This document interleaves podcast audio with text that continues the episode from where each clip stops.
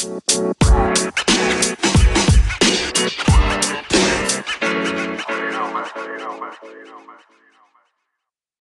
everybody. Welcome to the Upside Swings Draft Podcast, the podcast with the highest ceiling, and officially your NBA draft podcast for the Rise Podcast Network.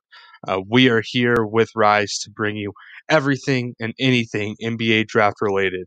Hope you enjoy. Hello, everybody. Welcome back to the Upside Swings Draft Podcast, the podcast, of the highest ceiling.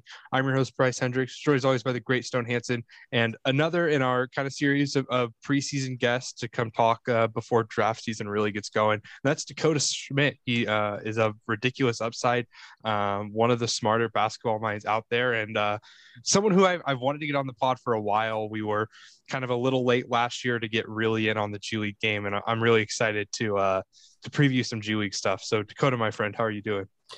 Smarter basketball minds out there. Wow, I am. I am. I mean, maybe among the people that are still allowed to talk about basketball public, publicly, because a lot of them have been uh, picked up by uh, Sports Info Solutions. But um, I'm absolutely honored uh, that he said that. I'm absolutely honored to be here uh, tonight on your uh, podcast. Absolutely, and uh, I, I would have said that even before the SIS purging of of basketball Twitter. That was that was wild to watch this summer, where it's just like all these guys who I read all their stuff gone, gone, gone.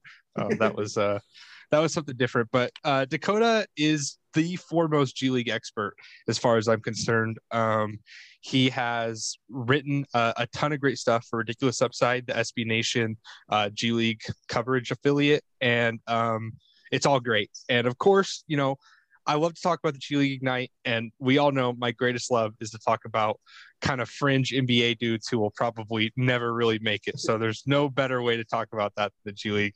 But before we dive fully into it, Stone, my friend, how are you doing? Doing great. Um, excited to talk G League. Uh, we have a lot to talk about, so I guess we might as well just get into it. Yeah, absolutely. Uh, I have a, a, very hyper dog in a in a home alone, so we will see how this goes. There might be a few uh, barking interruptions, but we will try and um, try and keep it uh, straight. Um, let's start just quickly with with the G League Ignite. Um, obviously, last year I, I, would say you'd be hard pressed to say it was anything but a major success. Uh, two top seven picks. Isaiah Todd, someone who I really didn't have in my preseason top 60, worked his way into being a uh, top 35 player. Um, there were some disappointments. Uh, Kai Sotto barely played uh, because of something he did with the Olympic um, Philippines team. Uh, Daishen Nix sort of, I think, fell below his expectations, but for the most part, I would say you could comfortably call last season's G League Ignite uh, a roaring success.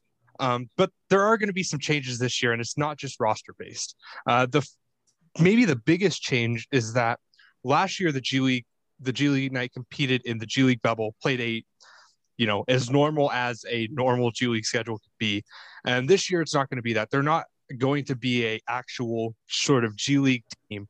Uh, Dakota, I just want to ask you, just sort of what do you think of that decision as a whole? Was this something you expected?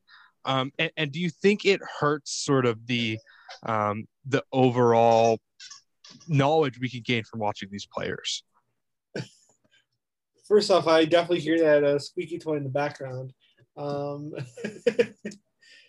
but uh, yeah, I didn't expect um, the the G League Ignite to be part of the uh, the 50 game League schedule that um, the 28 standard uh, G League teams are on, you know, that that was set in stone way back, you know, in April 2020 when Jalen Green, you know, signed his uh, deal with the G League, thus making the G League Ignite, thus all the details that ESPN announced uh, last year.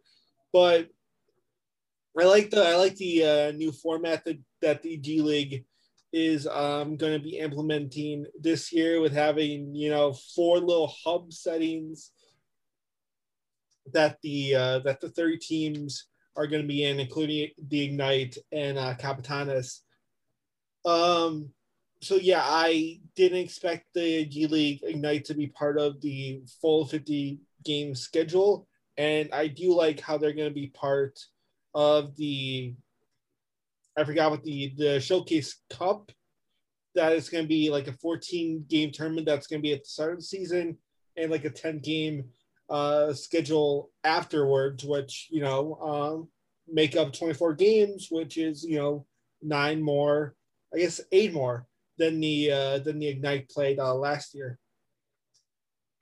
Yeah, it's it's a solid schedule. It's this isn't like overtime elite where there's still just sort of a lot of questions about kind of the talent level they're playing. They are still playing G League talent. It's just a little different. And I do kind of like this because I think I think putting the the straight out of high school players in the grind of a 50 game season against professionals with just one i feel like you're asking for injuries um it just you know it takes a little bit to ramp up to that um and i just think i just think it would it would almost oversaturate the sample where at the end of the season there might be um you know there might be some tired legs and that's hurting stats and it would hurt it would hurt the players draft stock because in the end the ignite's purpose is to get their players drafted high. Um, and you know it worked out last year. I think there's some thought that it maybe could have worked out better if they had done it this way because someone like jonathan kuminga is maybe more built for the way the ignite schedule is built this year than how it was built last year um, but speaking of trying to to kind of get high level talents um, drafted highly the g league i would say this is a solid kind of step down in terms of like the quality of the top tier prospects with with the G League Ignite. Um, from Jalen Green and Jonathan Kuminga to, you know, kind of Jaden Hardy, Michael Foster, those type of guys. Uh, I just want to ask you in general, like Dakota, do you agree with that statement that it's a sort of step down? Do you think it's kind of in line? And, and how do you feel about the way the the prospect the prospects on this roster kind of fit as a whole? Um, in terms of the 2022 draft, I definitely think that's a step down compared to you know last year. Um, I think a lot of you know NBA draft folks have Jaden Hardy as a possible uh, top five player, and uh, I um I'm not. I was not that excited by what I saw in film from uh, Michael Foster and MarJon uh, Beauchamp. Is somebody that I'm actually going to be uh, taking a deeper dive into his video along with uh, Fanbo Zhang. But in terms of 2022, I definitely think it's a step down. But overall, um, this roster definitely has two potential future top five picks in both uh, Jaden Hardy and my guy, um, Scoot Henderson, who is was just over the course of the summer, he was probably the most exciting player that I watched when I was uh, studying my uh, studying my film of you know the Ignite guys, the um, NBA draft players, and then later on the you know two A's and tens are going to be making up the G League roster. So when it comes to the you know upcoming NBA draft class, I definitely agree with you. But when, when it comes to overall, I definitely think that uh, it'd be headlined by uh, Jaden Hardy and uh, Scoot Henderson um, makes up still makes up a very uh, fun little roster. Yeah. Um, so I'll, I'll, just say kind of on the outset that I'm I'm quite a bit lower on Jaden Hardy than than those who would have him as a top five pick. Um, there are avenues for him to get there, but uh, I, I I don't quite see it. I will say that I'm really interested to hear your take on MarJon Beauchamp. Um, I am. I don't think I can express how big of a fan of Beauchamp I am. Uh, we played against each other in high school, and um, he's one of the few like NBA prospects from where like like literally right where I'm from. So it's pretty exciting, and he is like a legit wing shot maker. I think. I think there's a chance that he is, aside from Scoot, the best kind of 2022 prospect on this roster. Um, I know that's probably sounds hot, but um, his length, his his his ball handling, his decision making, his shot making, it's all really impressive to me. Um, Stone, I kind of wanted to get your thought on kind of how the roster is built, the guys you're really looking looking forward to seeing, and and do you think there is like how you know do you think there is real upside for some of these guys to kind of get into that top five or you know for for fanbo it'd be probably a success for him to get to the first round or like like do you see that upside for some of these players yeah um it it'll be interesting i to see kind of how they um, stagger like the rotation and things like that. Uh, obviously, we have to start with my guy Dyson Daniels. I'm super high on him. Uh, not entirely sure where he'll fit in on this roster with Scoot and Jaden Hardy there. Maybe he'll be the small ball three. Maybe he'll come off the bench.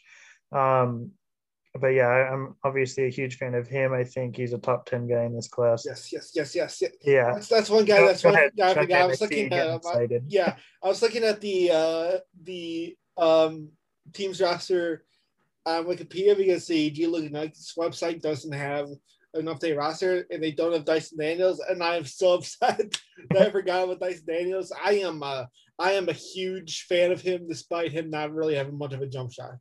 Like Yeah. what he's able to do with the ball in his hands and his size and his vision and his mobility as a player. I watched him, you know, this summer in the U19 tournament, and he just like again what he's able to do with the ball in his hands and his ability to quickly quickly change direction on a dime is just it's just incredible and i'm so upset that i forgot about him but but yeah dyson daniels is a player that i am super high on despite him having one clear uh clear uh you know area that he's going to have to continue to you know really grow grow at Yeah, for sure. Um, he's probably who I'm highest on out of this this G League Ignite team, outside of Scoot, probably. Um, I haven't seen much Fanbo Zhang, so I don't really feel comfortable giving any sort of definitive opinion yet. Um, Michael Foster's uh, kind of a weird player. Um, we'll see sort of how they develop him. I'm really interested to see how they use him on this team. Um, I, I think there's an avenue where they have like, you know, four first round picks on this team, which obviously means um, just continuing the success of G League Ignite and, and what they've done for these prospects. Uh, I can also see an avenue where there's uh, really only two. Um, so it, it could go a couple different ways, but um, nonetheless, it's a very, I, I think, even though there may be less uh, high end prospects as there was last year, there's, I think, more quantity of them. So I'm interested to see how they use all these young guys together at once. Yeah, and and I think that's kind of a a solid transition into. Uh, you mentioned with Dyson, um, sort of you don't know how he's going to fit in. I think the guard rotation with this roster is going to be really interesting to watch. Um, the veterans, aside from Kosta Koufos, I believe, are yet to kind of be signed around the G League Ignite. You know, last year, uh, Jarrett Jack and Amir Johnson were were huge to kind of get on that roster and really show some of these guys kind of what it takes. um, hate to interrupt you, but uh, there are two. There have been two vets that have been announced outside of Co- Kosta. And that is uh, Dakota Matthias. Actually, three actually. Uh, Dakota Matthias, uh, Pooh Jeter, you know, who kind of replaced Bobby Brown as that international um, veteran guard, and uh, Jesse Govan, who was with the uh, team last year. Yeah, you're right. I, I, uh, the the big one there that stands out to me is is Matthias, who I kind of forgot about. I believe Matthias was on a two way with the 76ers two Yeah. years ago, or maybe that was at the beginning of last year. Just really like just a shooter, like really. I believe you played at Purdue. Um, really, really shoots the ball.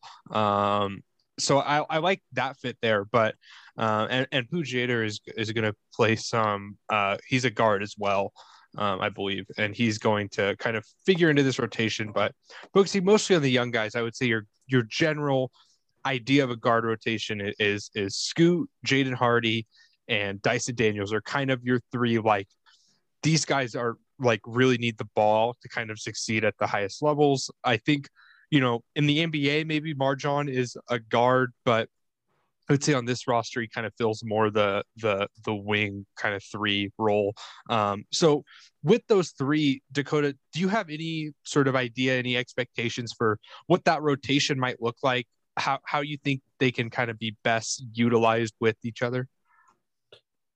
Um, that's for what I think. Uh, Jaden Hardy does best with the ball in his hands, so I feel like him and Scoot are honestly, I feel like you can have a rotation where where Scoot is a headliner and a rotation where Jaden Hardy is a headliner, and you kind of have uh, maybe maybe Pooh Jeter working alongside uh, uh, Jaden Hardy. It, it's it's definitely going to be a going to be an interesting task for head coach uh, Jason Hart to to you know re- really figure out because unlike um like how do you guys think that the uh, guard rotation that the G League Ignite have this year compares to the one they had last year when it comes to Nix and Green? Because despite the fact that um, I don't think any of you guys agree that uh, Jaden Hardy is at the level of Jalen Green. I definitely think that the you know the the guard duo that they have right now is uh, leaps and bounds better mostly because of uh, how big of a fan I am of uh, Scoot Henderson. Yeah, I mean, I, I, I, I echo your your sentiment with Scoot just being, um, you know, like one of the best guard prospects in the world right now.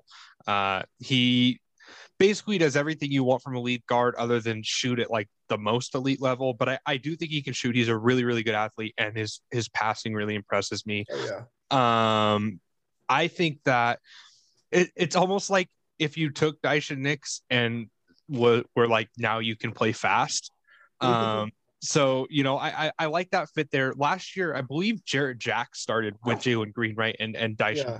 bench. So I I I'd want to see Scoot start. I think, um, just because I think he's that level of player. I worry that because he's two years away, there might be some politics that keeps him from starting. I, I'm unsure, but I think that I would like to see him start next to Jaden Hardy because I think Hardy really needs to learn to play off the ball um, because his best weapon is his jump shot. Uh, and as good of a pull up, step back, crazy shooter you are, if you don't generate rim pressure and you're not really a good passer, you're mostly going to play off the ball. I think he needs to play next to someone like Scoot to force him off the ball. Um, and then I think Dyson can kind of fill in next to either of them because what Dyson does is, is, aside from the the lack of shooting, he's a very complimentary player. He is a good decision maker. He, he's going to get downhill. He'll attack second side actions really well, and then he's also like a really really good defender. Um, I, that's I really like Dyson defensively. Um, so I, I think I'd I'd like to see Scoot start, and then it pretty early, kind of, you know, maybe you take um, you take Scoot out and get Hardy some on ball reps, and then you take them. You know, you take Hardy out and put Scoot and and Dyson Daniels back in. Like I think you can you should mix around with it. You have shooting uh, around them on the roster. Um, so mm-hmm. so that's sort of what I would I would hope for. And um, again, there are you know the you have the you know G League Ignite prospects, and you only have uh, four players that have yet uh, that have four vets that have uh, been announced. And one interesting name is that I feel like everybody should keep an eye on is Jesse Govan because uh, last year, and I guess in his senior season when he was at uh, Georgetown, proved himself to be a pretty solid uh, pick and pop threat that you can also uh, rely on to you know work inside and grab offensive rebounds. Um, you know, obviously, I feel like uh, Kosta Koufos is going to get uh, most of the minutes, you know, in that Amir Johnson role, but uh, Govan is, you know, an interesting potential diamond in the rough type of player, and so somebody that can really work with uh, with with a guy like Scoot in that uh, pick and pop role. What I like about if you were to play Govan at the at the at the five next to someone like a Michael Foster is is, you know, Foster has a lot of flaws, um, and, and we could maybe talk talk about him a little bit later, but he he can really shoot. Like he is a a real shooter at his size. So you get Govan out there, and, and you have a lot of space for um for for a scoot to work. And I also think that's going to be really important for Hardy because I think you have to do everything you can to encourage him to generate rim pressure because he is the level of athlete necessary to generate rim pressure. He just doesn't do it. He really shies away from getting downhill on the half court. Um, he is a good athlete, and I I think you have to find a way to get him if he's going to play on ball, give him space and say nothing happens offensively if you don't go downhill. So you need to run this pick and roll with the idea of putting your shoulder down and getting to the rim. So I, I like the spacing they can kind of build there, and I hope the other guys they bring in are are similarly kind of smart decision makers and, and good spacers like the other guys they brought in on the roster. Um, Stone, do you have any thoughts on, on how you hope the guard rotation goes?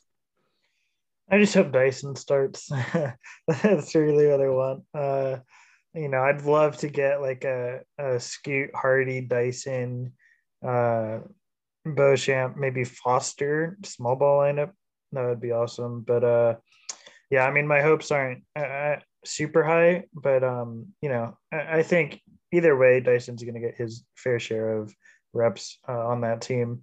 Um, but I think pretty clearly, like Scoot and Hardy are, are starting, um, in my opinion, and then uh, from there, it's more of a question of whether they play, you know, a small ball three guard lineup or or not. Um, but yeah, that that seems pretty clear cut as far as those two go uh, in, in my opinion.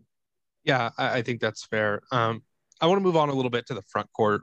Um, I've mentioned already, I'm a huge Beauchamp fan. I think he is a real shot to be a lottery type player um, if he's used right with this roster. I'm also a huge fan of Fanbo Zhang as a bit of a kind of you know late first type guy. Real real athlete at six nine. I think i just saw schmitz list him 611 uh, yeah, uh, i haven't seen that. If, if, he is that big that says something because he looks long too. He's a real athlete off one or two feet um, really likes to get downhill. Jumper is is developing. It's something he didn't go to a lot in high school because frankly he didn't have to. He could just simply dunk on you. Um, and he plays with an intensity that I really really like on both ends. Um, Dakota, do you have any thoughts on on Fanbo? Kind of, I, I know you mentioned he's sort of on your list to get to, but I find him really interesting, and he's someone who I really hope isn't sort of lost in the shuffle with this roster because I think he can really shine the way the G League plays, sort of up and down. Yeah, um, because I haven't watched much Fanbo film because not a lot of it is available. Like it's been, I guess, now two years since he has played in the United States. He was in, you know, China last year uh, because of you know the COVID uh, nineteen, you know, pandemic. So it's been two years since you know people have seen him play, and you know even when he was at you know Windermere, there isn't a lot of, at least on YouTube, there isn't a lot of uh, video available, but just in like the I know you know you can't take much off of you know you know YouTube highlights, uh, mixtapes and stuff like that, but uh, what he's able to do, you know, with the ball in his hands and his size, and you, you know, I agree with you. Um, the his aggression, uh, too, with the ball in his hands, is is impressive, and you know, watching him, you know, develop over the course of you know the 20, uh, 26 um, you know, game season is going to be something, you know, that's interesting. And I definitely think, you know, uh, that he is a significant, significant uh, leap forward when it comes to, you know, young, you know, big prospects and, you know, what Kai Sotto was, you know, going into the, going into the D League next season. And unfortunately, we didn't have a chance to see him, you know, play with the actual Ignite in the D League bubble at Disney World because of you know a lot of uh, mess that will take me a long time to get into. yeah, no, that's that's fair. Um, I think I, I know Stone hasn't watched much Fanbo. Yeah, I think he's gonna. Fanbo is the type of guy I think Stone's really gonna enjoy, um, because uh, there there is a world where I can I can plausibly say he plays a lot like Jeremiah Robinson Earl. So you know that that's there. It's that's different. It's very different. But in in terms of like like if you squint really hard, they're like six eleven bigs who who pass pretty well and you know aren't necessarily wings but aren't quite centers either. And Stone's just a sucker for those guys. He loves Anton Watson too. So you know it's it's it's a blessing and a curse. But I I think that's kind of a good point to move on to someone who I, I, feel like we've all seen probably a bit more of than we've seen Fanbo, and that's Michael Foster. Um, I think he's going to end up being a really polarizing prospect this year. He reminds me a lot of what Isaiah Todd was entering um, entering the G League Ignite, where Todd was this highly ranked, like he was highly ranked when he was a freshman, and he just slowly fell down the RSCI boards. Um, really good athlete, uh, some shooting chops, but lots of questions about the decision making, the feel for the game, that type of things. The the lack of development curve is a big question for for Isaiah Todd, and it's also a question for Foster. So Dakota, I how I don't know exactly how much you've seen of Foster, but he really, I just think he's going to be really polarizing. So I kind of just want to get your general thoughts on him as a prospect entering this season. Well, Isaiah Todd was a polarizing and frustrating prospect going into last season. I feel like we can all agree that that experience in June bubble turned out to be pretty good for him. Like he was one pick away from being a, you know, first round pick. You know, he was number thirty one by Washington, and if you would have uh, told me that before, before you know started the G League season, I would have not believed you. So, like when it comes to Foster, I definitely agree with you. Like the one thing that stood out to me when I watched his film was that his decision making and his I guess over aggressiveness with the shot and just just forcing things that wasn't there was just continued to have been frustrating, which I guess is why that I'm excited to see him in the uh, Bubble because he's actually going to be playing against, playing with a lot of talent, a lot of guys he you know can, you know, either work with the ball, ball in their hands or you know work off ball. And I feel like uh, Michael Foster has showed some uh, knack as a passer. So while I was frustrated with what I saw of him in uh, in the high school film I watched, I am excited to see him, um, you know, with the ignite in a you know, I guess a lesser role when it comes to him probably working a lot off ball and him being a you know catch and shoot guy or uh, you know a cutter or you know working working uh, utilizing screens, which you know he didn't do a lot of in high school. So while I was frustrated uh, with what I saw of him in high school, um, in my eyes, the uh, jury's still out, and I just want to see what he you know does with a with a lot of you know solid scoring talent around him. Yeah, for sure. I think another thing sort of ties Foster and Todd together is they're they're both sort of these test cases with um you know not very few people play the role in the NBA like in high school they play the role they're going to play in the NBA but you know you would say Todd and, and and Foster are sort of the extremes of that where they are very much not playing the role they're going to play in the NBA. They don't have quite the ball skills to have the ball as much as they do in in high school. Um, so what happened with Todd was he went to the G League and we kind of saw that those skills came together to build like an it like someone who looked like he could be a really interesting off-ball player with his, you know, like Todd's athleticism, his movement shooting, um, that sort of tied together to be like you see his NBA role, and it, it it'll be interesting to see if if Foster can do that. I don't think he's the shooter Todd is, and I don't think he's really the athlete Todd is, but he is probably a better ball handler. Uh, he has more feel as a passer. I'll be interested to see what he can do scaled down with the ball out of his hands uh, because I think it really, really worked for Todd. Um, I would say Todd is probably the you know uh, obviously Jalen Green went second, huge success story, but I would say Todd is is maybe the biggest success story from the G League Ignite in terms of how much he changed his stock. Um, yeah. So, do you have any any Michael Foster takes? Um, I feel like this is going to be a good role for Foster in terms of being more of a complementary player than uh, sort of the on ball guy that he likes to be a lot of the time. Um, so it, I think it'll be good for us to see sort of what he can do in a role where he's a little bit more confined. Um, that said, I, I don't know. I'm still like sort of trying to figure out what Foster's role in the NBA is like. I think that's probably like the biggest question mark for me um, in regards to him. But I'm interested to sort of see how he plays alongside those guards because uh, obviously they're going to get the majority of the usage. So um, I think it'll end up being good for him. And there is an avenue where he could become like sort of that uh, fringe first round guy like Isaiah Todd. Yeah, for sure. Um, I think yeah, I think that's that's perfect on on Michael Foster. I think, um, you know, I, I would have had the same question with Todd last year. Like, I don't know what his NBA role is. Plays in the G League, shows it. I hope the same for Foster. Um, I think we're probably good to sort of move on to um, actually. Um, oh, go ahead.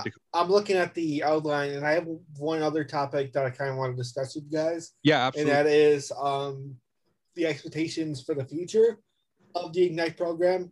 Uh, because while I think that the you know quality of talent on this roster is solid, uh, the Ignite did miss out on both um, Am- Emoni Bates and uh, Duren who you know both uh, went to um, Memphis. Uh, what do you guys think currently of the after after you know those two misses from the Ignite of their ability to recruit uh, quality players and I guess the future of of it from you know that perspective. You know, I think the trend we've seen with um, with with high school recruiting is just the further diversification of options for high school prospects.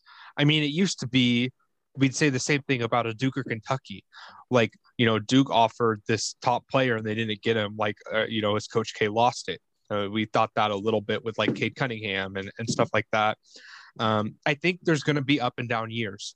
Uh, I think the the NIL sort of being newly signed um, went a long way towards why especially Emoni made the decision he did. I just think there's probably more money in college basketball for him than there is in the G League.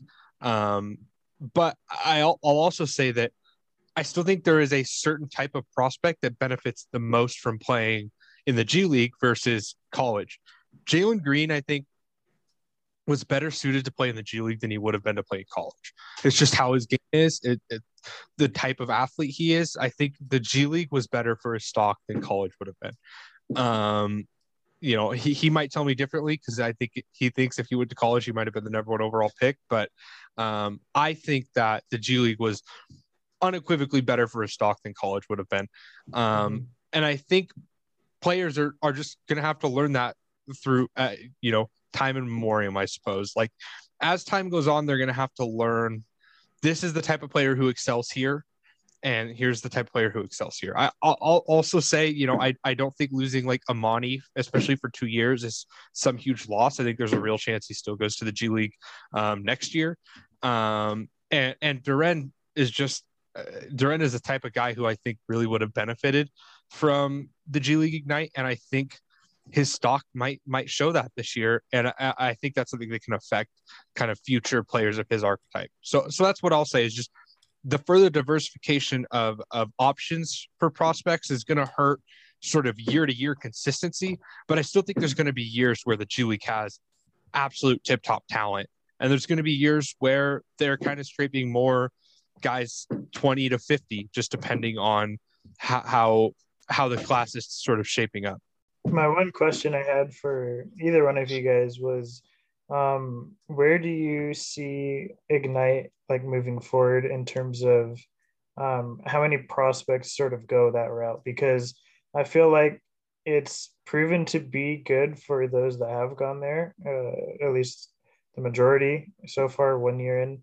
Um, but now there's there's more options for guys um, now with you know the NIL in college, and then um, with overtime elite, there's more uh, strong options for for prospects to go with. So, do you think that actually may hurt how many guys end up going the G League path, um, uh, or do you think that the past success of guys will bring in more guys?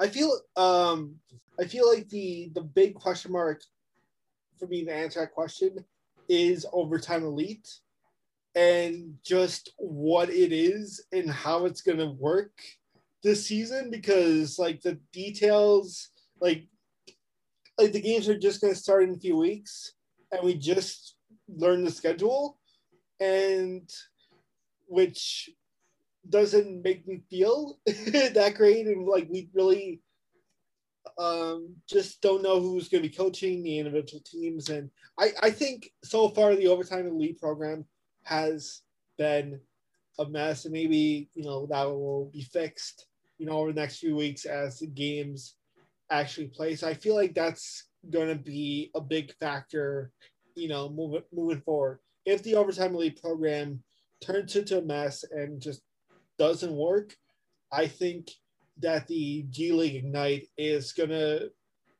continue to be as appealing as a place that it is today, where you can get, you know, you know, two potential top five, top ten guys, which you have right now, and you know, Hardy, you know, for 2022 and Henderson for 2023, and alongside some, you know, guys they can realistically see in, you know, first round or continue to, I guess, become more appealing, you know, over, you know, the next few years to certain prospects that, you know, would fit that fit best in that uh, atmosphere. I, I'll say that I, I have some worries because uh, you know looking at the 2022 class, there doesn't seem to be like a ton of high level guys interested. I think I think overtime elite for me is less where the worry is, and it's more just the NIL because there are so many more eyes on college basketball than than the G League right now. And I think I think the G League has ways to compensate for that. I really hope the NBA keeps investing in it and keeps sort of putting resources towards making it more viewable because I love the G League. It's one of my favorite types of basketball to watch. Um, but you know, I, I I think my worry is the NIL because college basketball is still huge. It's an institution in the United States, and a lot of these guys, these top rated recruits, are are like, especially the ones who aren't necessarily like obvious one and done guys.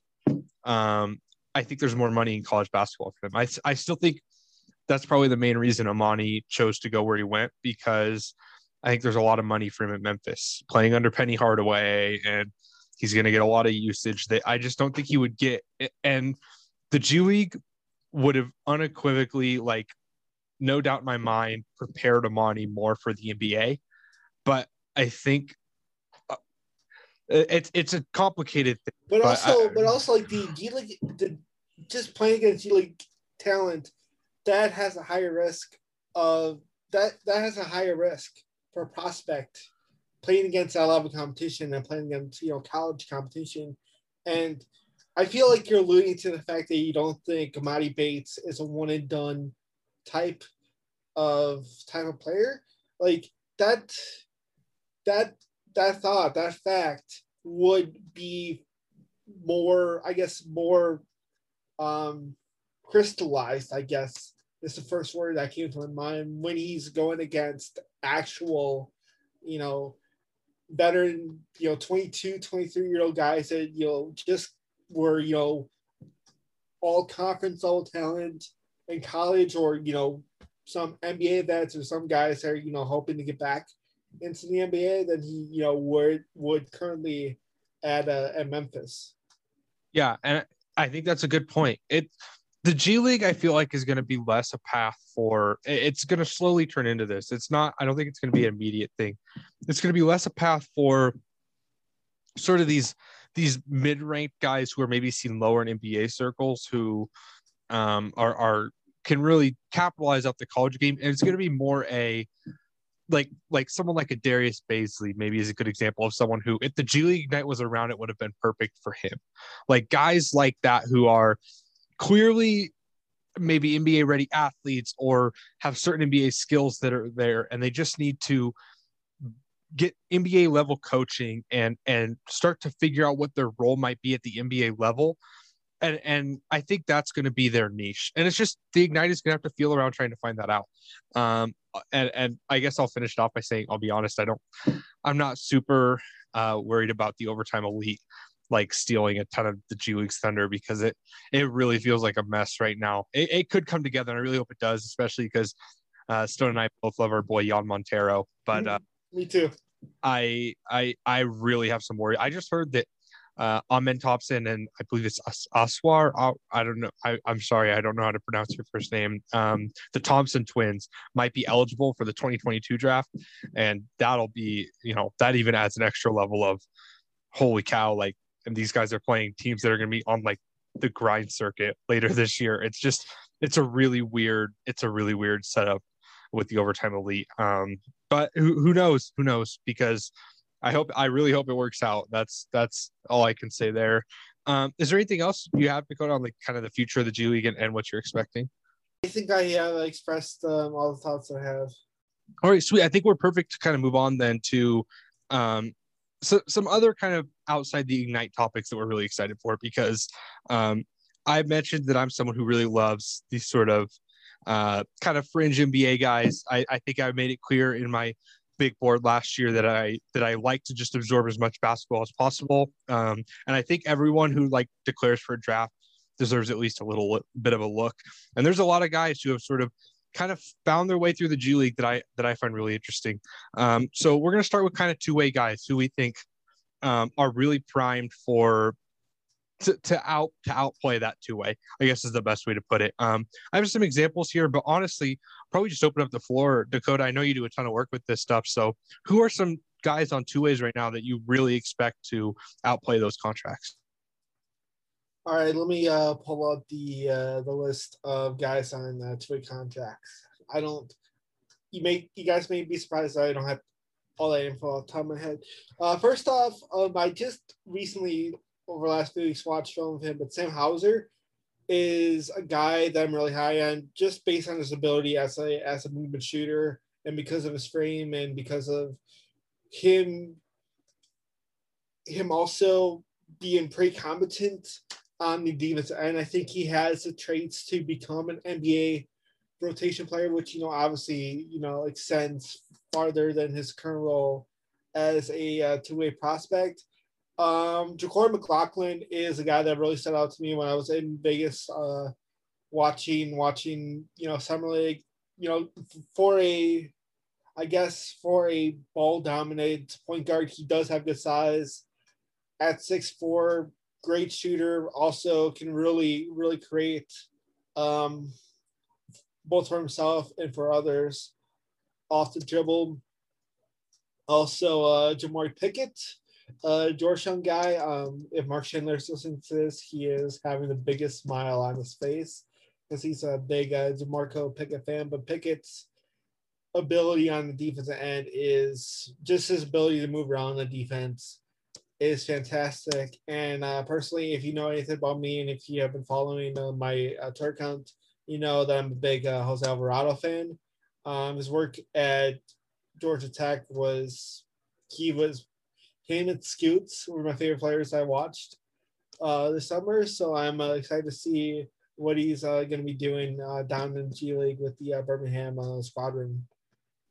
Yeah, uh, I, I, I love that list. Um, I'm also really in on Jamorko Pickett, uh, and he's the guy who kind of earned his two way contract over the summer. He was brought in as sort of a, a, a, camp body, I believe, at first with the Pistons and has sort of worked his way into a two way. Um, and I cover the Pistons for the Detroit Bad Boys, so I pay pretty close attention to that. Um, there's a couple of drafted guys who are who are maybe too obvious. I mean, Sharife Cooper, I think we all know is too good to be on a two way contract. I mean, I like he might actually average like 30 points and 12 assists in the G League. He is He'd be on a max deal. he is he is very good. Uh, fell to 48, of course. Uh, it, will probably be a famous draft day story we look back on, and he talks about in his Hall of Fame speech for all I know. Um, but he is a really he is a really impressive talent. Um, Kessler Edwards is someone who I love. I had him as a lottery guy. Thought he fell too far in the draft, and the Nets, being the smart organization they are, picked him. Um, but I, you know, there's some other guys who really interest me.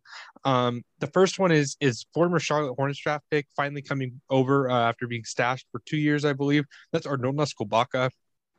Um, Kulboka is a really talented shooter, uh, really smart passer and defender, short arm, so and, and, not super athletic. So the defense is is a huge question, but um, he makes a lot of good plays and he shoots like he does at six seven, six eight, and there's always a spot in the league for that type of guy. And then one of my personal favorite players in last year's cycle, who um, I I find really interesting, and I'm glad he kind of stuck somewhere, is DeJon Jarreau um, from Houston. He's gonna he's on a two way with the Indiana Pacers, so probably gonna have some time playing with the Fort Wayne Man Mad Ants. Um, I his his defensive screen navigation is a thing of beauty. Um, his footwork around screens is, is incredible, and it was maybe my favorite micro skill in all of last year's draft. Um, he has moments as as a ball handler and passer. He's a solid shooter. Um, he's really skinny, so that kind of maybe limits some defensive upside. But uh, a person who plays a, a, way I really enjoy. And then the last guy I'll mention, uh, I believe the other two way with the Pelicans, it's Jose Alvarado and Daulton Hommes.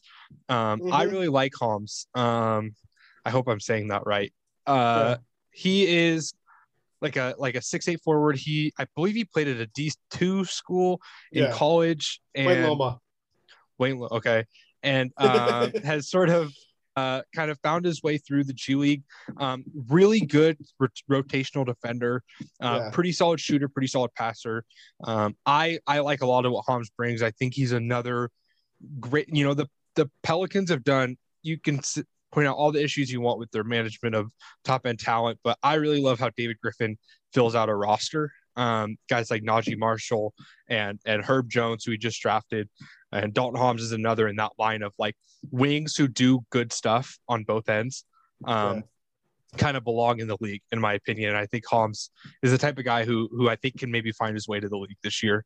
Uh, Stone, I don't know if you have any kind of two way standouts that, that you want to talk about, but take the floor, my friend. Um, yeah, I mean, I'm I think everybody is like super excited to watch Sharife Cooper in the G League. It's gonna be a lot of fun. I can't wait for that experience. Um, Kessler Edwards too, obviously um, upside swing favorite. So uh, he, he should get plenty of run in the G League and, and be a lot of fun. I feel obligated to say Joel Ayayi as a Lakers fan. Um, yes, yes, yes. I, I do think, yeah, I, I do think he will be fun in the G League. I don't know. I'm still skeptical about his NBA output and, and what that may look like. Uh, but in the G League, I feel like that's sort of a um, context where he could thrive potentially. So um, I'm really interested to see how he, he fares in in the G League. Uh, but yeah, outside of that, I mean, um, about Sekou. Yes. What about Sekou? There's a reason I only said Joel Ayayi. But uh, um, one name that I want to want to mention, he is um, on the Bucks, and I feel like he's somebody that can really bring the house down in in the G League is uh, Sandro. Yes. Uh, two way yes. player with the Bucks. Man, he's gonna be fun to watch. Oh, just, yes. just the size of what he can do as a passer and as a shooter with the ball in his hands is is great. And another guy I feel like can really um, outgrow the two way label is Jericho Sims. His his uh, forward his coordination on the perimeter at um, on defense at his size is something that all NBA teams want and all NBA teams are looking for. And I feel like that's you know you know you talked about micro skills with uh, Jarreau. Uh, Jericho Sims is really just really great at that, and just him being an energy player too that can just really do damage on the offensive glass is him to be somebody I'm really excited to watch uh, uh, play in the uh, G League this year. Yeah, and uh, Sandro Mamaku is really noted TikTok superstar. So um, I'm obviously rooting for him. If you haven't already, check out our Upside Swings TikTok. Shameless plug. But uh, yeah, he's um he's a six ten point guard who can shoot. Um, we won't speak on the defense because there's nothing to speak about, but um, it, it, he's so much fun to watch. He's like, even if he doesn't pin out in the NBA, if he's like a, a, if he goes to Europe, I will watch him for life. He's he's just so much fun to watch. Mamu had maybe the slowest poster I've ever seen in that. Did you see that in the Julie or in the preseason game? Like he loaded up off two feet and dunked with his left hand, and I swear, like, like he it was like a four second long dunk. He was in it was the slowest poster I've ever seen in my life. Um the I there could be some Kai Jones and JT Thor G League time too, like significant time uh, this year. So obviously I'll be watching a lot of um, a lot of the swarm uh, for that. Uh, because... Honestly, I feel like uh, if you have seen the uh, score of the uh, preseason game tonight, uh, that's because that's because Thor and Kai didn't play every single minute, otherwise it would be flipped. But uh, yeah, uh, they just might send the, the entire team now. Yeah, and another guy who's probably not going to get, um, I don't know if he'll get a lot of playing time this year, but Uh, Isaiah Livers is somebody I'm interested to watch. Mm. I, I don't know if he'll get a lot of G League time or not, but um, I, if he does, I think that he can uh, show that he's he's capable of, of being like a rotational player in the NBA. Um, I, I'm really excited to watch him this year uh, if he gets any playing time. The Pistons might actually need him. Uh, I believe he's on a full contract um, because maybe this is just me, but I don't think Trey Lyles is that good, and I think Hmm. Livers should get his minutes. We'll see how it goes. Yeah. Uh, okay, I'm, I'm glad we're on the same page. Um, yeah, I think I think that's probably good for two way guys. I mean, if if we wanted to, we could run down every single two way guy in the league and be here all night. But uh, it's probably not the best use of, of time. The last guy I'll, I'll quickly mention, he's actually technically not on a two way yet, but if I were to guess, he's probably the favorite to get the Jazz's final two way is Malik Fitts. I, I Oh, yeah. I'm really really high on Malik Fitts. I think he's a six eight wing who shoots. He can he can really get downhill.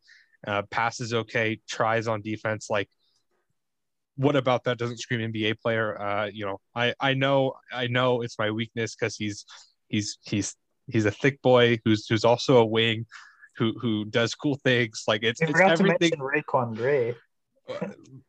Raekwon Gray probably not a wing. Also, like like I'm I'm still pissed at what the Nets did on draft night to draft two guys and not give them any real contract is frustrating. Um, Long Island might be very fun because uh, any team where Marcus Zegarowski's playing is a team I want to watch. Um, but with that kind of said, we can transition. We don't have to spend too long on this, but you know, there's obviously some guys who went undrafted in this past draft, and you know, maybe they got to play at summer league, or, or maybe even they didn't, but we still kind of have some expectations for them. Who are some of the top UDFA guys that you that you kind of expect to sign in the G League, who you really think could break out down there, Dakota? I'll throw that to you first. Okay, so there are. Can I mention guys that have signed Exhibit Tens? Absolutely, yeah. That's Okay. that's kind of a lot of the guys have probably signed Exhibit Tens that we would mention. All right, so um, LJ Figueroa from Oregon is he just literally signed um, a um, a train camp deal with uh, Golden State, and he's you know likely going to Santa Cruz, but just just a versatile player with size. He's really somebody that really stood out to me when I was watching uh, Oregon tape. Uh, John Petty, uh, senior from Alabama, six five. Uh, six five wing um, that can really really shoot. Also, you know, has uh, can really uh, defend on the perimeter, uh, facilitate a little bit. Um, I I watched I watched I watched a lot. So just just just try to think, guys. I, actually, I want you guys uh, to to say some names and uh, if I remember uh, watching a film of them, uh, we can we can have a little discussion. Yeah, absolutely. So so I'll go first. Uh, I'll let I'll let Stone talk about the second guy I have listed because I know that's his guy. But the first one to me that that he kind of stood out during summer league really really interests me is Ibi Watson. Um, I kind of caught on to him really late in the cycle last year. He's one of those guys I did a late deep dive on. Uh, really liked his film at Dayton. He's a really solid athlete at six five, really solid shooter, and a, a real like hustle guy on defense. Um, he's a little undersized for like a three, but I think that's probably his best uh, role in the NBA would be as a as a wing. Um, I like Ibi Watson a lot. I think he is someone who um, he was almost never really on the draft radar, but I think he has a real shot to to finding a spot in the league because uh, he's just he's a wing who's a solid athlete and shoots and he makes good decisions. I think there's always uh, room for that type of guy. Um, the next one is Romeo Weems. Um, I'm still kind of unsure what contract he's on. I don't think the Grizzlies have technically signed their second two way. I believe they have Yves Pons. Um, you know, Romeo Weems might get that, but That we forgot to mention Yves Pons, but I feel like he's somebody who in this season could be converted to a full time contract. yeah, he is. Um, he is. He's very. He's he's ripped. Um, but Romeo Weems uh, is is like just. I mean, another wing who does cool things. He doesn't really shoot right now, but he can really dribble, really pass, really tries defensively. I I think a big improvement point for him is going to be can he improve as sort of a a backside rim protector um, because that's sort of something he hasn't really done a ton yet. He is a good rotational defender, but if he can do that, then I think there's really a spot for him. And the last guy I really like is is Jordan Schakel. Um, Schakel played San Diego State, and he really shoots. Um, I would mention Matt Mitchell here too, but I believe he's going to play overseas. So, you know, that was one of my top undrafted free agents, but I don't think he's playing in the G League this year. Um, you know, and, and like a Derrick Alston, I think could really could really shine in the G League too. So there, there's quite a few guys. Uh, Stone, is there anyone that kind of stands out to you? Uh, I mean, I do like cool things Weems, but um, I'm gonna go with EJ Onu. Uh, obviously, if you thought it was gonna be anybody else, you're just fooling yourself. But um, no, I, I EJ Onu. This is I think G League is like the perfect context for Onu, um, where uh, he can be just an absolute insane rim protector. Uh, well, hopefully the shooting translates and carries over. Um, and, and well, it may, it may, not be on like high volume or anything. The, if he's able to hit it just at a, um, you know, above like 36, 37% clip, on a decent amount of attempts, there's a good chance I think he can be converted to a full time contract. Um, but yeah, I, I, think like defensively, this is the perfect context for EJ Onu to shine. Um, we saw how he just absolutely dominated at a lower level at Shawnee State. Uh, and, and, I think there's no reason to think that it, it'll be any different in the G League. Yeah, I'm definitely with you on EJ Onu. He um, obviously he was great in uh State and I IA, but he wasn't that great at the G League Elite camp or in some league. So it's gonna be interesting to see how he develops over the course of a full 50 game uh, G League season. But one thing that I forgot about is and somebody just based on a singular skill that could end up making a leap uh, to the NBA this season um, after you know signing an Exhibit 10 contract, and that is uh, Mitch Ballock from Creighton. Uh, Ballock is just his his shooting stroke is just insane. It's just so quick. It's just so smooth, and he can do it, you know, off movement, off the catch, off the dribble. Just just uh, you know, a tremendous tremendous shooter that can also, you know, work, do some do some magic as a secondary facilitator. Yeah, so I'm looking through my board from last year now, and and man, there are a ton of names I could run through. Um, another guy who I think similar to Mitch Ballock, kind of with that one skill, um, is DJ Stewart, who's also a really good shooter, mm-hmm. lefty, um, but he's he's a better defender than Ballock pretty considerably, um, and I think there's there's a shot for him. Um, I really like Jalen Tate from Arkansas. Uh, just really, really funky six five kind of wing guard. Plays a lot like kind of like how Mason Jones played, but less controlled and a lot more uh, erratic. Um, and, and then the last guy I'll mention, an, another wing, is Chaundee Brown. Um, I really like Chaundee. Um, he played at Michigan. He He's is a probably I probably like him more than Ayayi on the Lakers or or Sekou to be honest. I really was hoping that they would give Chaundee the second two way. I as someone who's fairly low on AI, I think there's a world where where Chaundee is the better NBA player. Um, Chaundee is just a really really good defender and looks like he can be a fine shooter. And he's also like if he can't get a shot up to a good level, he is a really good closeout attacker. Um, so are, are there any other kind of UDFA guys we want to mention? All right, sweet. Let's move on to uh, and, and we'll go through this one fairly quickly, but just I have as someone who's kind of spent time with the G League and, and likes watching for certain players, um, I have kind of a list of, of guys who, uh, who I think, you know, they they haven't got really M- NBA rostered yet. I think maybe one of these guys or two of these guys have been on two ways, um, but they're G leaguers. They're kind of these full time G leaguers who I think like really, really deserve kind of a look in the NBA. Um, so I'll, I'll, start first with just just two, um, and and those two are very similar in archetype. That's DJ Hogg and Robert Franks. Um, both these guys are six seven six eight shooters who um, are more forwards in in sort of uh, in, size and, and, mobility, but really, really excellent shooters. Um, Robert Franks, of course, went to Washington State, so uh, big fan of his. I really hope he kind of finds a spot in the league. Um, I thought he would have been a great fit with the Magic had they decided to keep him, but they didn't. Um, I, I and then Hogg has bounced around. I believe he's kind of most known for playing with the Wisconsin Herd. Um, I think he got a two way with the Bucks at some point. Uh, really solid shooter. Uh, just does a lot of little things I like, and again, uh, kind of falls in that six five to six nine range. So odds are I'm going to like him. Uh, Dakota, are there any guys that sort of stand out to you that that you think kind of fill this mold?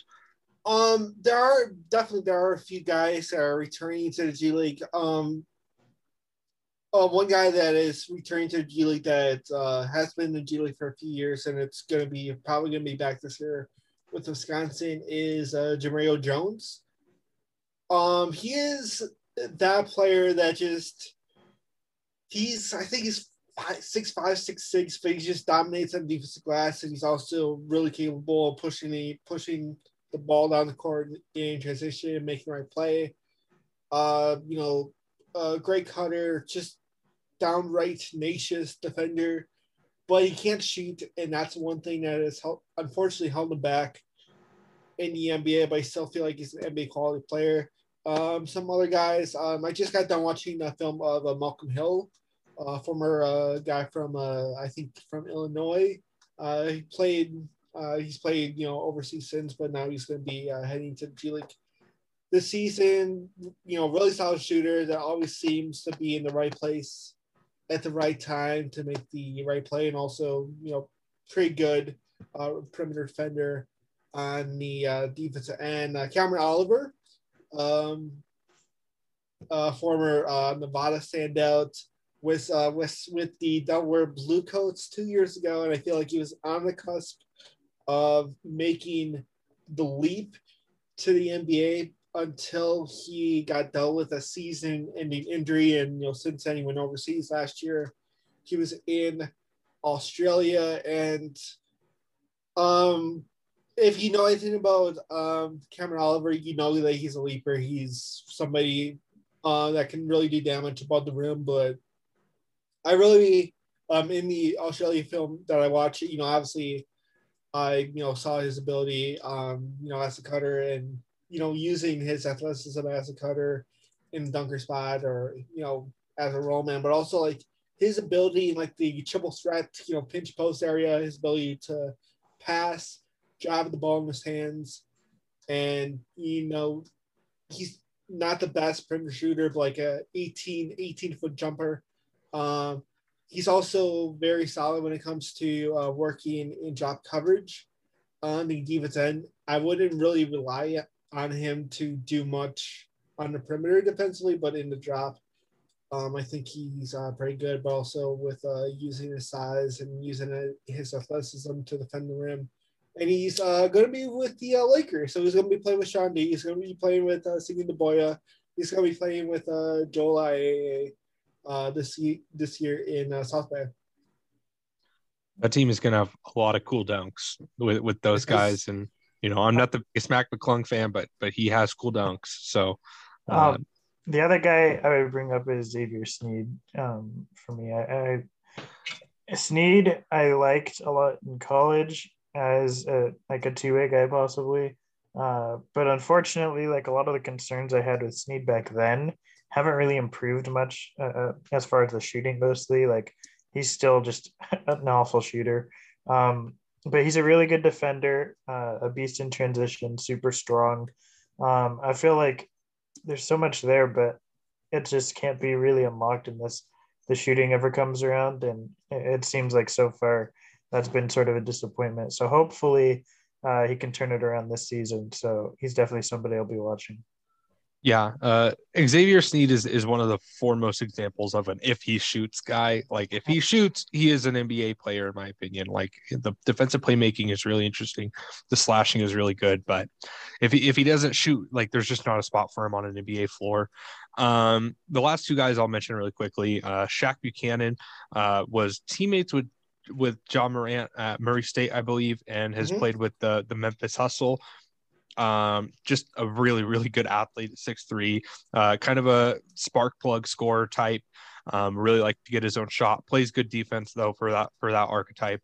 Um, and the last one I'll mention is James Palmer Jr., um, who played for the Agua Caliente Clippers and is just like like a really funky finisher. Um, and I kind of have a soft spot for guys who are just like weird. He's I think he led the G or was like top five in the G League in scoring um, the last like full season of G League play and, and just a really interesting kind of slashing finisher. Um, yeah. So are, are there any other guys you want to mention, Dakota? Um, sure. Um, Armoni Brooks, who um is I think he's going to return to the G League as an Exhibit Ten player. Just, just a downright excellent three point shooter. He actually set some uh, individual records, NBA records, towards the end of the season when he was uh, with the uh, Houston uh, Houston Rockets. Armoni Brooks, this is to be his uh, third season. Also, I'm with you on Shaq Buchanan, another you know third year guy. And uh, while he hasn't uh, yet signed a contract, um, Ahmad Caver is somebody that really you know took uh, took a leap forward last year from an offensive perspective when it comes to you know knocking down a three point shooter. It it was weird. Like he wasn't a great uh, free throw shooter. He shot sixty three percent, but he shot forty three percent uh, from downtown, and his ability also his ability as a facilitator. But you know those abilities that we saw of him uh, last year in the League bubble combines with him just being an absolutely tenacious uh, defender, um, and all those uh, skills are all those traits are uh, why I think that he, if he does return to the G League, which I think is a strong possibility. He hasn't signed like a international deal, deal yet, and he was with the Grizzlies uh, summer league, and he's been around the Grizzlies uh, roster since coming out of uh, Old Dominion uh, in 2019. If he does make the uh, return to the G League, I feel like he uh, could be somebody that could be in line to make that leap. Yeah, absolutely. Uh, final guy I'll mention. Big. I'm a big Kyle Guy fan. I still believe. Um, I don't know why. just because, just because when I played in high school, I played just like how Kyle Guy played in college, and I was like, I can be that guy. We're like the same height. He's he's a you know maybe maybe maybe a slightly better uh, athlete than me. I'll I'll I'll say that. Uh, he has cool dunks. I don't have cool dunks. I have baby rim grazers. But um, yeah, no, that's uh, I, you know, he's a really good shooter. Uh, but no, in all seriousness, I mean, oh, boo, boo, that was weak. We uh, cannot end the pod on that. Uh, as as an informational pod. Yeah, cut that in the editing. Cut that. I hope my dog didn't just like break something. Uh, she is like bouncing off the walls. Uh, but anyways, um, with uh, uh, sorry we are an informational pod and with that i think the best way to end this is with with a little bit of a knowledge drop from dakota uh something that i didn't know until like pretty recently because it's it's just sort of a different system it's not like the nba draft we're going to talk about the G League draft um I was first exposed to it i believe willie reed was the number one overall pick by the salt lake city stars in yeah 2017 something like that like, and that's when I was first trying to pay attention to the G League. Willie Reed, because the Jazz are my team. Willie Reed was the first overall pick by their G League affiliate. Hi, hi, doggy. And then, yeah, no, she is. She's very excited. Give that dog a uh, treat. No, she she's got some Cheez-Its, so you know, hopefully we're oh, playing. On, give it, give her a regular dog treat, man. We're Not playing. Cheez-Its. We're playing fetch. Uh, uh, and uh, you know, Willie Reed was my guy. I thought he was gonna make it to the NBA off that. Um, but you know, there's still sort of some confusion around how the G League draft works. So, Dakota, if you could just drop a quick knowledge bomb, how does the right. G League draft work?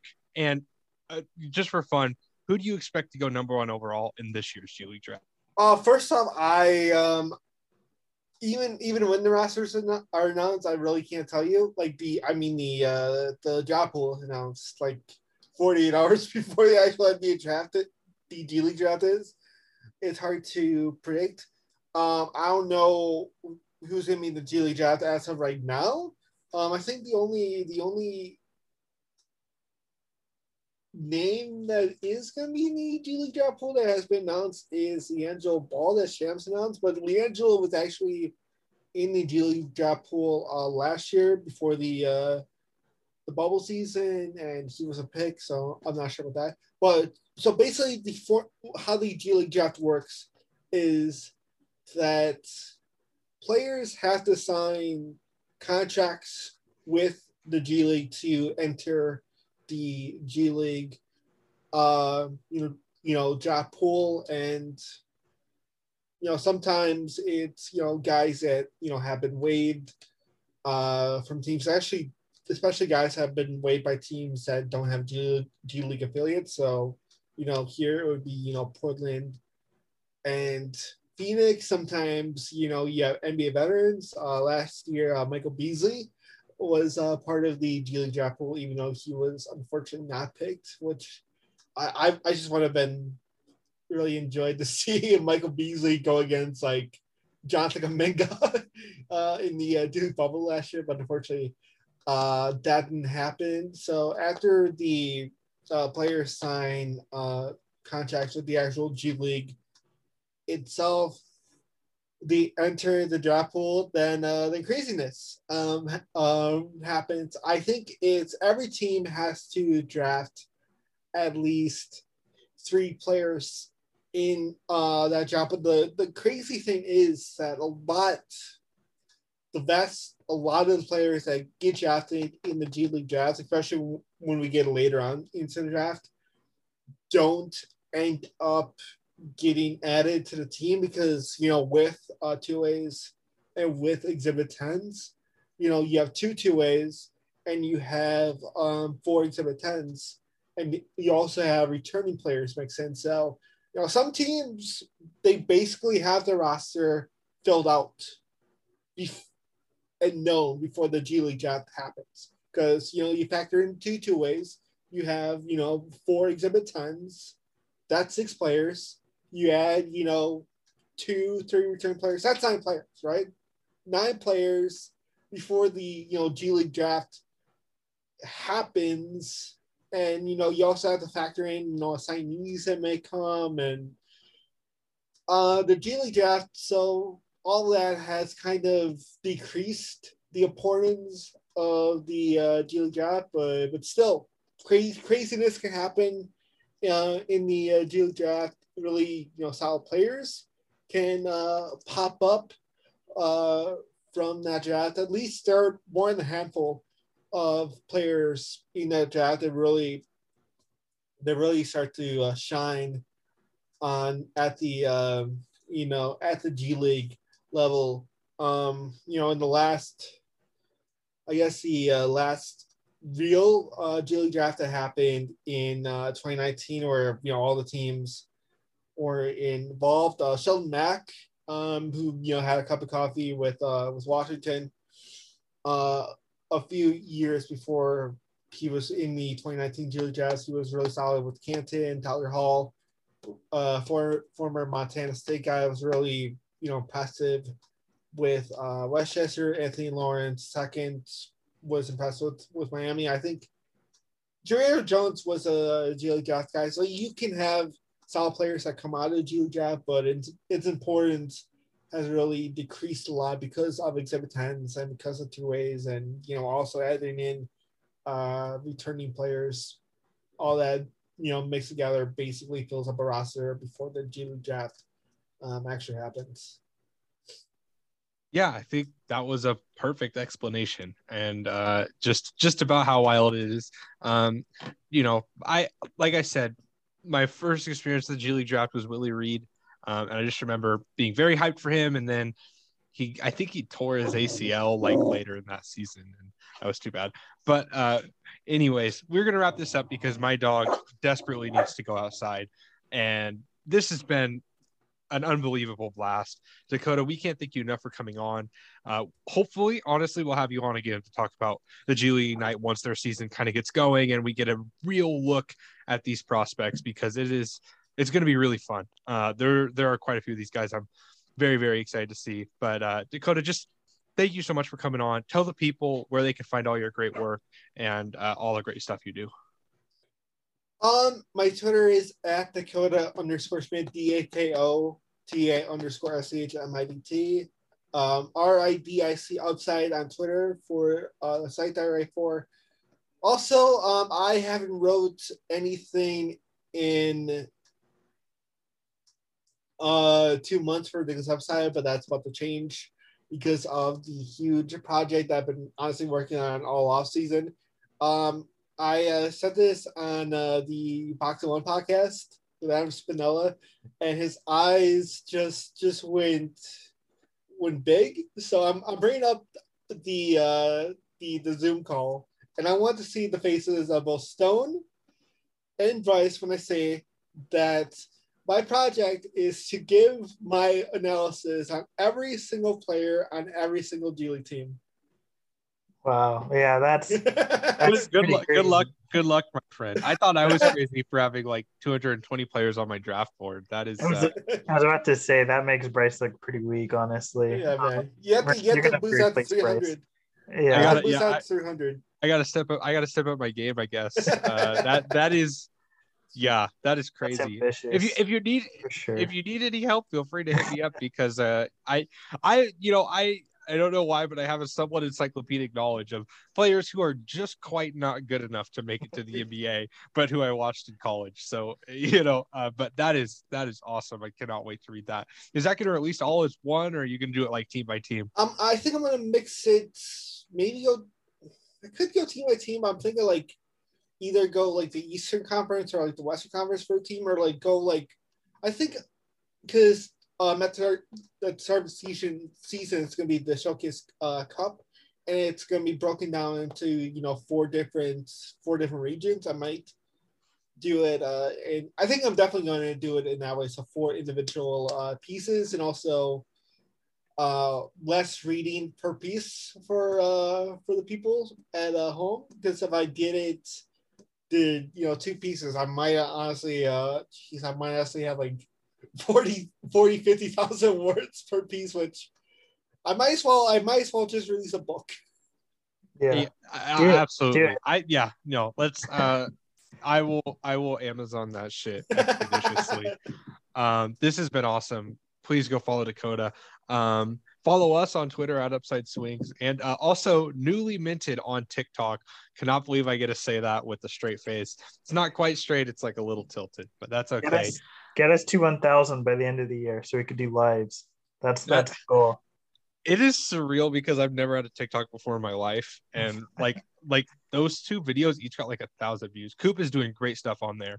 Um shout out to to coop he is um the newest member of the upside swings team and he is perhaps the most ambitious what a guy um follow us on there uh yeah and uh Follow Stone at report underscore court. I'm at Bryce Centric 14.